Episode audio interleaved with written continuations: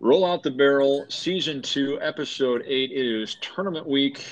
We have the board assembled. We have Aaron Paris, Michael Warzala, Eric Schultz, and we're going to go through a couple updates and get into a little bit of a presser, a little bit of a captain's chat. We're going to change hats and go over to game mode because we're there. We've made it. So, gentlemen, how are we doing today? Good. Starting to feel the nerves a little bit, but the weather's looking good next week, and it's good after not a great weather weekend here in Wisconsin, so I think we picked the right one. Although that rain that's still falling, apparently, in Green Lake could soften up the course a little bit for everybody. I think that's a good thing. Big advantage for the Gray team. I don't know why. Yeah, it's clearly an advantage for the Grays for zero reason, but yes. You guys are kind of more soft guys? No, just much longer. Oh, I see. Nice. Okay, well, I don't have anything to respond to that yet because I'm just being neutral chairperson at this point in time. So what I'll do is I'll just say, hey, remember to bring your coats and ties. We are having the dinner this year at Norton's. If you don't bring the coats and ties, you're taking care of the bill. And then from a standpoint of maybe bring some cash. That would be easiest to disseminate the bill after dinner. And also for the horse racing, which is going to be fun. The BGC stakes, including that dirty Malort mile. So with that, I'm actually going to turn it over to the guy on the road right now, Aaron Paris, and he's going to change directions for us and get us into more of a presser mode. So why don't we take off our board caps, Michael, and put on our captain's hats. I'm ready. Okay, boys. I will try to be as neutral as I can here. I am reading some questions, so forgive my grammatical discussion here as I'm driving and reading. Not exactly ideal. But let's start with you, Captain Warzala. You've got a couple new guys on your team. You know, obviously you've had that historically as well, both sides. But, you know, what kind of challenges does that present? Is there, you know, what have you done to kind of try to get to know those guys potentially a little bit more? And personality-wise, obviously, it's a big part of pairing. So, starting there, what is your thought? I think that's a great question for Captain Schultz. Yeah. I read that. Apologies. That was supposed to be for Captain Schultz. I'm being very, very neutral and even reading incorrectly. So, Captain Schultz, same question. You guys threw me off. Anyway, go. No, okay. So yes, it's no secret that the two newcomers to the BGC have landed on the blue team, same as last year. And I think we're going to handle it very similarly. You know, there will be some level of guidance and shepherding of them before the event, which has already started. And then just kind of continue to check in with them day of, morning of, as we get into Saturday, and then what Sunday singles looks like. So it's not really anything special other than just kind of, you know, making sure that they're not surprised by the rhythm of the tournament, which starts pretty early. And that falls squarely on the captain and vice captain's shoulders to make sure those guys are prepared. Very good. I will come to you, Captain Warzala, on this one. A little bit of injuries, a little bit of potential distraction around the squad. Not necessarily distraction, but give us a health update if you can, and how you're, you know, if you can't, if you want to be Bill Belichick and not do that, that's fine. But you know, where are we at? How do we stand? I'm happy to be forthcoming with our team status. Yeah, I mean, it's the time of year where no one's 100%. I mean, everyone's battling something, right? We have one specific injury. Michael Petey's going to be coming in a little hampered with a lower body injury, but he's worked hard to get prepared the last couple weeks, and I think he'll be fine. And obviously, it's three rounds in 3 days, so that could. Could be tough come Sunday, but I think by then the adrenaline will really be pumping, and he'll be fine. He can lean on his partner the first 2 days, and then we're confident he'll be fine on Sunday. And everyone else will be good to go. So we're all athletes. We can play with some injury and overcome it. So no real concerns. So, like, if there were an NFL depth chart, Michael would be listed as probable, it sounds as though. Not yes. Questionable, but probable. Yeah, he's probable. Yeah, for sure. That's good to hear. For you, Captain Schultz, family ties have always been a big part of the BGC. Even maybe more than ever this year with a lot of father-son going on, and Brad having two sons there. And obviously, Michael, you could chime in on this as well with Jim and Michael on our team, and then obviously Eric, you and Brent, and then your dad being on the opposing team. There's a question in here somewhere. How do you guys plan to handle that dynamic? And will you potentially look to pair some father sons without giving up too much detail? But that really probably goes to both of you guys. Sure, and I can start on that. Thanks, Aaron. It's a good question. It's a unique year for the BGC. This is the first time we're sub four Schultzes. We're at three Schultzes. Logan not able to play this year, though has been part of the preparation for the Blue Squad, and deeply wishes he could join. But with them being divided over two different teams, we have Brent and myself on one side. But with that, it was the opportunity to add both of the Adams boys. So the fact that they landed on the same side of the coin is pretty interesting, and they know each other's games. There's some synergy there. I think it's going to be a little bit of what's happening in the weekend, where we are as a team. But it's good that even if there's maybe not as much longevity with the two younger boys coming in, Eric joining us last year, Scott with his first time in, they have familiarity with each other and some other folks in the competition. So, I would say you'd probably see some redundancies on at least one or two of the days. Very good. Michael, would you like to weigh in on the same question? Sure. Yeah. Not a much different answer. Jim and Michael certainly would welcome the chance to play together. Same thing. They'll be both comfortable with each other's games, know each other's games well, help each other out on the court. So we'd be silly to not think about putting them together. So you could see that.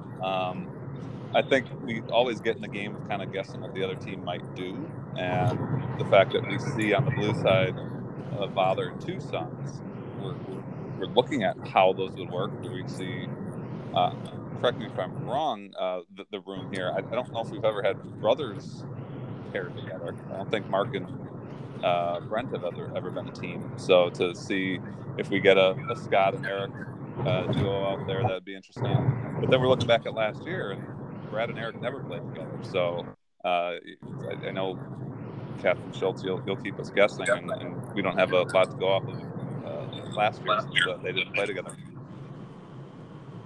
Yeah. So sticking with the pairings discussion, couple from the gallery here. Will we see the famous Aaron and Michael pairing, or the Gates and Eric pairing? Any of those? I mean, I know you guys want to probably keep this stuff close to the vest, but the people are asking. You can certainly decline comment, but just so you know, the people meaning like the three of us, I think. But some people are wondering, will this happen? I can jump in. Yeah, I mean, Aaron and I played together 2 straight years with mixed success. 2 years ago was not good. Last year, we had a good day. So you could go either way with it. Has that tandem kind of run its course, or do we run out there again since we played well last year? Yet to be determined. And I think we have a couple other teams that have paired up in the past that makes sense. But specific to that one, yeah, it's not written in Sharpie yet that it's going to happen, but it's one of the options. And then the Derek Eric, the only team ever to defeat Barry Cooper, I believe, right? He's 11-1. Yeah, no, that's that was ending on a high note. So that's definitely fresh in our minds. You know, this year's a little bit different. Derek has been named vice captain, something he earned through his participation the last 2 years, including winning the Man of War award, which is probably one of the more prestigious awards that we give out, maybe the most prestigious. So, you know, it's hard to not have captain eyes spread out. Like having those condensed, I think, is something to consider. And if you look at our history together, Chapman is not successful. Scramble is, you know, and so we're kind of sitting at the water line of Saturday success. I think it's TBD. I think, especially from the scramble side, it's hard for me to find somebody that complements my game as well as Derek does, and I think he tolerates me best he can with getting an occasional good shot or there, and last year it just happened to be a long putt and a really good pitch shot to about 3 feet that knocked out Barry. Yeah, and Jim was the other half of that pairing. Yeah.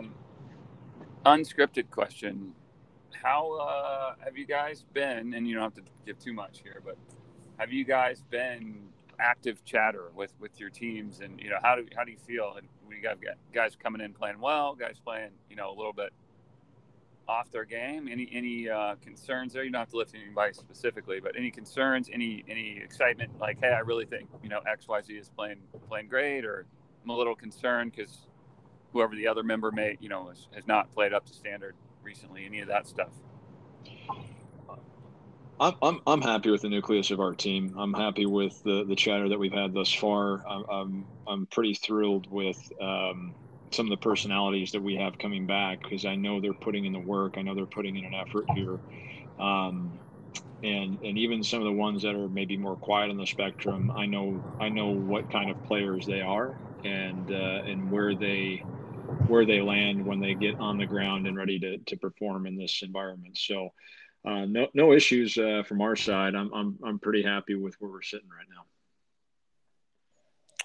Yeah, I think on the gray side, it's ramped up the way I would have expected it to. You know, we started kind of coming together as a team weeks ago now, and you know, as we got closer and closer to this week, more and more chatter, more and more. I won't say advice, but we have looked at the courses, and I think. We have experience on our team for sure. So to be able to impart that wisdom on either newer guys or guys who are new to the group has been helpful. And, you know, it's also helped in us determining who we're going to put together both of those first 2 days. And it's almost a good problem to have. We have so many potential groups we can put together, and everyone seems to complement each other well. And, you know, everyone's been open and willing to share how they're playing. So, you know, not everyone's hitting it as absolutely well as they can, but once you step on the course on a BGC week, you kind of throw that out the window. I mean, it's different. Guys who can deal with a little bit of new pressure that they might not be used to are going to fare better than someone who doesn't. And I think we have a group who's ready to do that for sure. Very good. Okay, quick question here. You know, all time, or at least over the last two BGCs, you know, Barry Cooper has been dominant, right? 11-1, by far the best record, I believe. I don't even know who's second, but, you know, a very, very dominant player. It was one loss, but, you know, did either of you guys look at your teams and say, like, hey, is there someone who you think could have that Cooper-esque, you know, BGC this year, somebody coming in really, really hot, and you think, hey, this could be our guy that's going to ride us a 6-0 or 5-0-1 or something like that? Anybody stand out to either of you guys? You know, I guess in my expectation, it's probably unreasonable to expect that kind of point production from any individual player. It's really about just putting people in the position to make, make some key putts, make some key shots to as you guys know, push what is a back and forth event and where people are kind of perennially 500.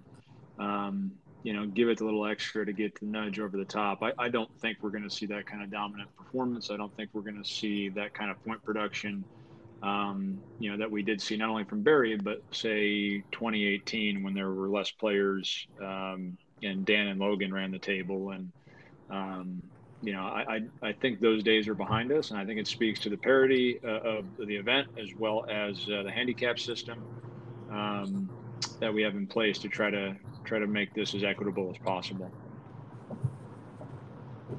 Yeah, I think I'd echo that. We have seen a very even field. Barry's the anomaly for sure. Everyone else has kind of gravitated towards that 500 mark, and it's hard to reel off 4 or 5 and definitely 6 points in a single event for a lot of reasons. I mean, you go 2-0 on day one, you might want to take advantage of that guy and put him with someone who struggled on day one, and then they're not able to go 2-0 the next day. So I think it's on the captains a bit to help everyone have a good week and use players who are playing at their best to boost up some others. So it's hard to you need some good luck and fortune to be able to do something like 6 or even 5 or even 4 points, because you're going to have have a good pairing. But as we all noted, I mean, Singles Day, you got 2 matches by yourself there. And if you can get 2 points there, that goes a long way. So yeah, I'm not looking at any single player to do that. I think everyone's capable of it, which is nice. We have a lot of good players up and down the board with varying handicaps.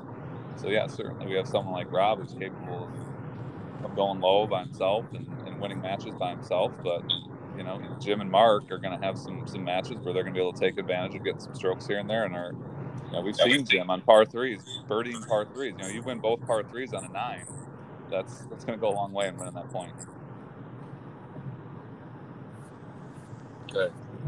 Good answers, guys. Question here: is there a moment on or off the course of the BGC that you guys really feel like is the most memorable to you, whether that was a good or bad thing for you guys, or that it felt like kind of the spirit of the BGC, any of that stuff? Is there like a seminal, any of the first 3? Obviously we hope to have some more of those here this year, but any moment that stands out to you guys? Start with you, Captain Warzala. Well, I think we're going to have the same moment for different reasons. Maybe Eric has a different one that think of, and there have been a lot, but yeah, I mean, my only loss as a captain came on that 18th green at Galena, watching Eric run over and pick up the barrel, even though it wasn't what I wanted to have happen. It was a great moment for the event. I remember how nervous I was on a couple of shots coming in. I was happy to make a great putt that made Eric at least have to think about it a little bit. But it just, everything kind of was encapsulated in that moment. The pressure, group, everyone coming together, really felt like the event we wanted to have. And even though the result was the complete opposite of what I was hoping for, it still was what has stood out so far. And I know that's one we won't forget. Yeah, mine is the same moment, but maybe a little bit earlier that hole. And it was something I said to you, Captain Warzala, as we had about 7 to 10 guys traipsing through tall grass to find a ball. It was a ball that mattered. And I think I said something to the effect of, I know you're pissed, but just take a look at this. It was pretty cool. There were people that were trying to find that tee shot, and we had that audience, and we had it, the 3 days of competition, the rain delays, everything else that came together So it wasn't any particular shot or moment or this or that, other than just that picture in my mind of the group. We have a couple still images of it, of you know, Philip walking through, you know, with about 5 or 6 other guys in the shot looking for that ball.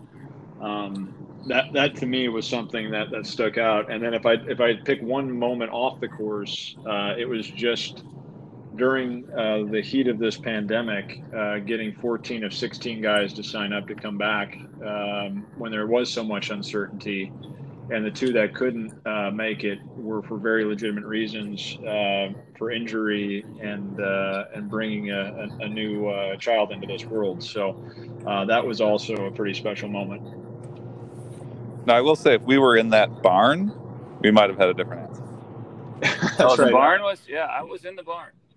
I can speak to the barn. It was just a wild time in that barn. You know, what happens in the barn stays in the barn, but it was interesting to say the least. That was fun. That was a rain delay, yeah. Yeah, but what is yours, Aaron? That'd be a good, yeah, honestly, well, on the course, personal is me missing the 3-footer to lose, or to tie Stan. But I think it was coat and tie dinner 2 years ago, the only one that I participated in. You know, it was fun, right? Like I was meeting a lot of these guys for the first time on that Friday. As you guys know, I was kind of beat up. I was coming from Vegas and worn out. So like day one, and I just didn't get to know all that many people. And then randomly sat at dinner with a few guys who I really hadn't even spoken to ever. And it was great. You know, we had a great time. They were on opposing sides, but just that you guys had talked about it, Eric, you specifically, about how much kind of fun that it was and the unity of it, but that moment to me really spoke to that, and I really enjoyed it. I mean, we had a lot of wine, so maybe that was part of it too, but it was fun, and I'm looking forward to you know, that part of it again. I think the off course is something you don't think about, at least when you're first coming in, right? You're thinking, okay, I'm playing 3 rounds and I'm looking at the golf side, but there's just some, you know, I think camaraderie is something that lacks these days in society in general, and it's a lot of fun to do that. So I'm excited. That's a good answer. I think the coat and tie dinner, not able to have it last year, definitely left a hole in the programming. You know, we all kind of went our separate ways for dinner time, and your level of exposure and where you wanted to be. And I know I was erring more on the side of caution and doing kind of takeout and sitting spread out in that lobby area with Michael and Dan and my dad. And, you know, so well, to be able to, yeah, sorry. Even those who weren't, yeah, that wasn't a coat and tie dinner, right? It was, well, right. So I think you know, like we had in Galena 2 years in a row, to walk into a place and with 8 or you know, the second year 16 guys, having, you know, there's an occasion, a sense of occasion about it that is kind of fun. And even if at the root of it, and you peel back all these onion layers, you go, this is kind of made up. Like it is, but it's also very real. I think we treat the golf tournament with enough reverence that when we get to the coat and tie dinner, you know, it's a very cool and unique event. And I definitely missed it last year. So that's a good answer. Did you guys have dinner at that same restaurant, year one? I don't actually know that. No, we went to Fried Green Tomatoes year one and had a nice table up on the second floor, and that was fun because it was a pretty packed. I know we kind of had the run of the place in the Italian restaurant year two, which was great, especially for our larger group and getting to know each other. But we were kind of in the middle of a busier dining room on year one, which. I think worked out well. It was a smaller table, but a lot of people were kind of giving us the "What are these guys here for?" kind of look. You know, nobody else is dressed that nice, and why is it only guys? Yeah. I don't know. For me, that was the one that kind of stood out. Excuse me, the most. Obviously, the one that you guys mentioned, I think would have been the expected answer. It's the closest BGC we've ever had. I don't think it's even. I mean, we haven't had anything come down to 18, and that's what you want, right? We want it to be as paired and even as it can be. Even though Michael and I came out on the losing side, I think that day, making kind of a run at it was in my opinion, probably the most fun day of BGC.